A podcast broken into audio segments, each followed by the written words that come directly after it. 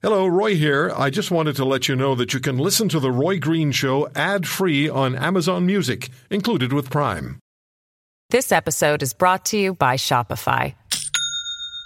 Do you have a point of sale system you can trust, or is it a real POS? You need Shopify for retail. From accepting payments to managing inventory, Shopify POS has everything you need to sell in person. Go to shopify.com slash system, all lowercase, to take your retail business to the next level today. That's shopify.com slash system. Now, um, Dan Kelly is the president and CEO of the Canadian Federation of Independent Business. They represent the small and medium sized businesses in this country. They are the number one employers in Canada, as we've been saying for years. And Mr. Kelly wrote an op ed piece which uh, was headlined Ottawa leaves small businesses to pay the heaviest price for its climate agenda. And yesterday, when the Saskatchewan court ruled as it did, the Saskatchewan CFIB expressed, quote, extreme disappointment, end quote, in the court's decision. Dan Kelly, President, CEO of the Canadian Federation of Independent Business, joins us on the Roy Green Show on the Corus Radio Network. Dan, thank you very much for the time. Happy to be here. So let's talk about uh, the the op-ed. The point that you make in the op-ed that the uh, federal government, Ottawa, leaves small businesses to pay the heaviest price for its climate agenda. What are the nuts and bolts of that? So, when the feds introduced the federal carbon backstop, and that's the carbon tax that exists in Manitoba, Saskatchewan, Ontario, and New Brunswick, they did it in a different way than some of the carbon taxes or carbon pricing schemes that had been in place in Alberta, in British Columbia, or or or even Quebec. They did it by basically providing a rebate to consumers. Now, you know, those of us, I live in Ontario, I'm in Calgary today, uh, but but those of us in, in those four provinces have been hearing the advertisements from the federal government saying that good news, you're going to be getting back more in terms of a rebate than you're actually going to pay in the carbon tax, so you don't have to worry about this at all. Now, there are some of us that aren't sure that that's actually going to come to be, that we're actually going to end up paying more indirect and indirect costs anyway. But if we believe the federal government that consumers are going to get more than they actually pay, who is going to be getting less than they actually pay? So we looked into that at CFIB and discovered that, of course, once again, it is small and medium-sized firms, those that I think are often the the the least uh, able to pay for some of these new taxes they're going to be paying a ton, almost 50% of the co- total carbon tax take, and getting back very little. In fact, only 7% of the rebate pool is targeted at them.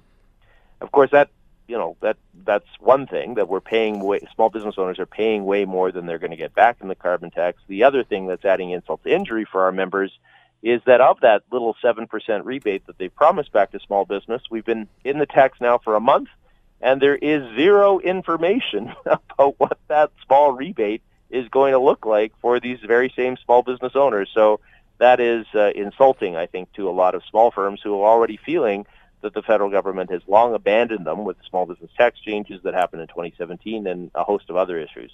And this carbon tax will affect them financially, bottom line. It sure will. I mean, this this when fully phased in is going to be six billion dollars, and so if half the burden's coming from small firms, that's three billion dollars of new tax money coming out from business owners, mostly small and medium-sized business owners, in just four Canadian provinces. And of course, you know, with uh, the change in government in Alberta and and uh, the new Premier Kenney's uh, promise to uh, to pull Alberta from its existing carbon tax one expects that the feds would then impose the federal carbon backstop in Alberta as well, which means the take would even be larger.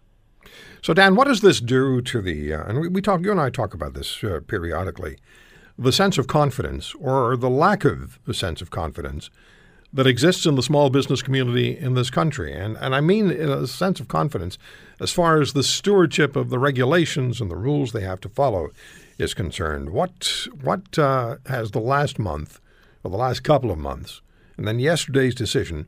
What impact will that have?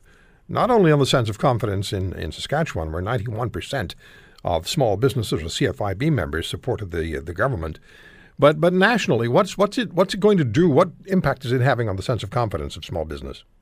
Well, I think there's three lenses that I'm looking at uh, that, and I'm certainly hearing from members. I, I, I got certainly an earful from uh, some of our reps that are visiting Alberta members uh, about the, the prospect of the federal carbon tax here in this province. But in the existing provinces, in the four that, that it's imposed in today, uh, there are three ways that we're looking at this. One is from a fairness perspective. It's deeply unfair to expect small firms to pick up the tab, the lion's share of the tab, uh, for the carbon tax, and you, meanwhile give rebates larger than the amount they pay for consumers, exempting all sorts of big emitters from the carbon tax uh, in in large part. The second is from a competitiveness perspective. If you're a small business, a small manufacturer, and you're competing against uh, uh, somebody that is in the U.S. and has no carbon tax whatsoever, that again sets your business back. Means that you're not going to be able to create the jobs in your own home province uh, or or expand your operations because you're now you've got one hand tied behind your back, courtesy of the government. And then the third lens, the, the third thing that I'm, I'm hearing more and more about is just the sense of anger that is out there about small, from small business owners about what has gone on with government over the last number of years. Remember, I mean, the, the federal liberals promised that they would lower the rate of taxation on small business to 9% during the election campaign. They canceled that in their very first budget, then introduced the largest number of tax changes for small business, negative tax changes for small business in 40 years. Then, after the pushback kind of pulled back from that, reinstated their promise, taped it back together. Then they increased Canada Pension Plan premiums. Now there's a new carbon tax. The hits to the small business community over the last number of years have been enormous, and many of them are are feeling really, you know, that, that the government doesn't appreciate the contributions that these small and medium-sized, independently owned and operated businesses are, are playing. So those are some of the some of the things we're hearing from small business owners, hoping that the courts would uh, come to their aid with the Saskatchewan case. It was close, uh, but mm-hmm. not there yet. Three to two, and I'm going to say this to Premier Moe in the next hour, but three to two really validates the challenge.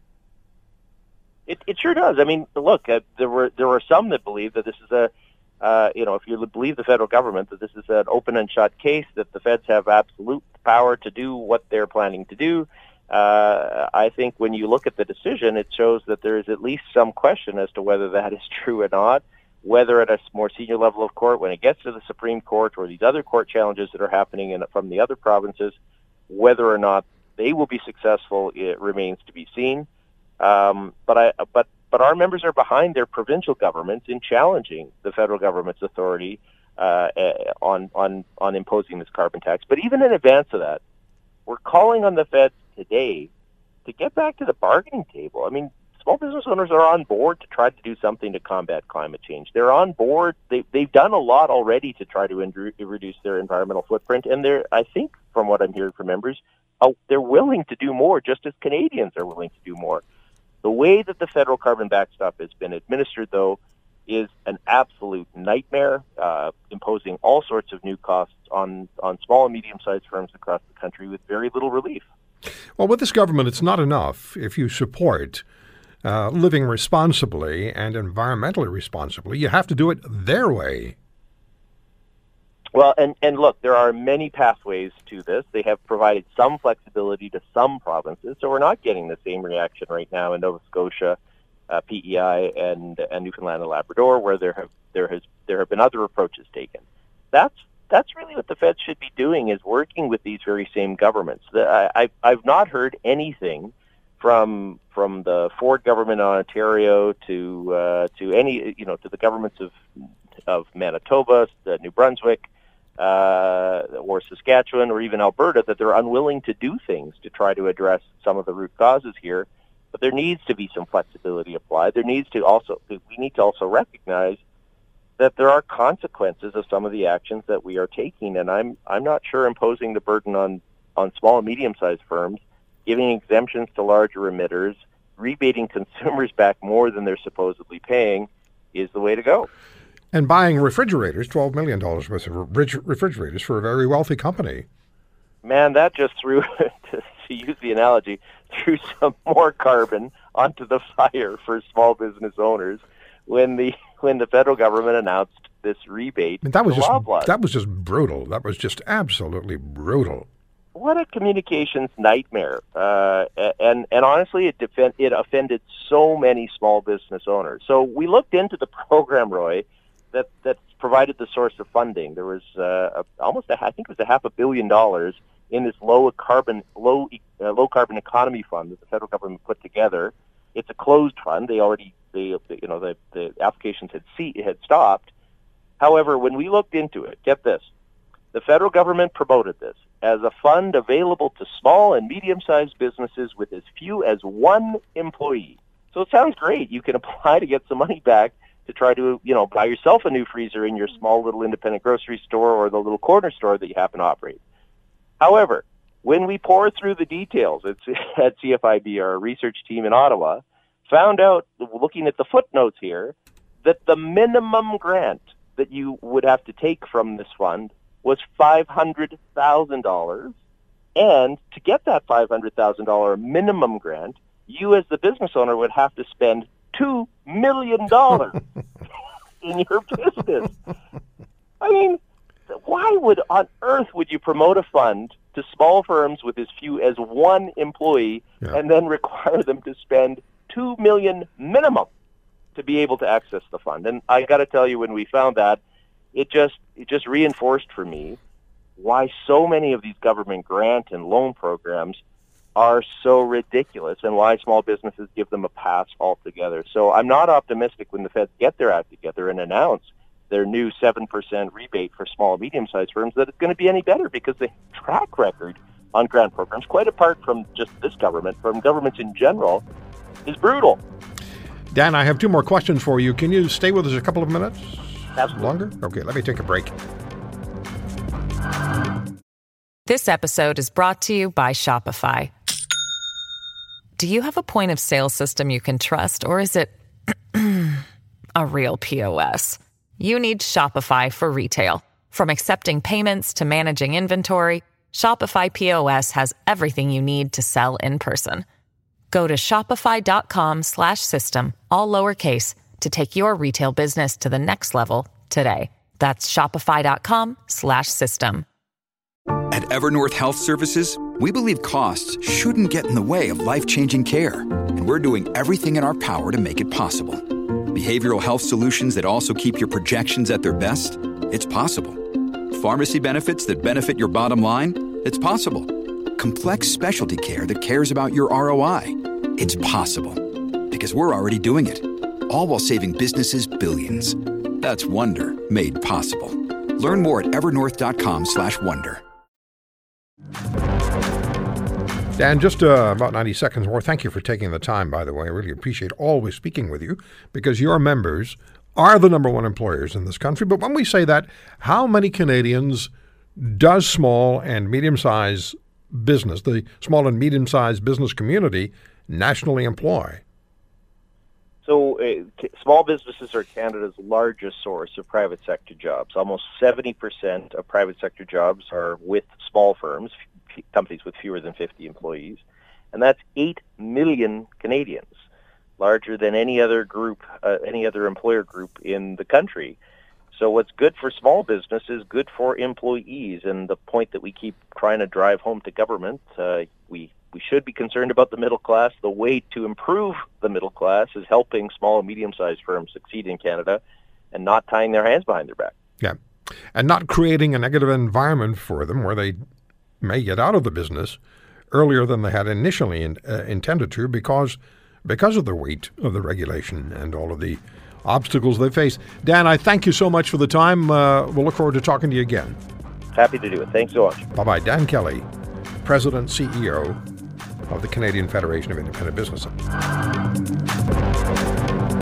If you want to hear more, subscribe to The Roy Green Show on Apple Podcasts, Google Podcasts, Spotify, Stitcher, or wherever you find your favorites. And if you like what you hear, leave us a review and tell a friend. I'm Roy Green. Have a great weekend.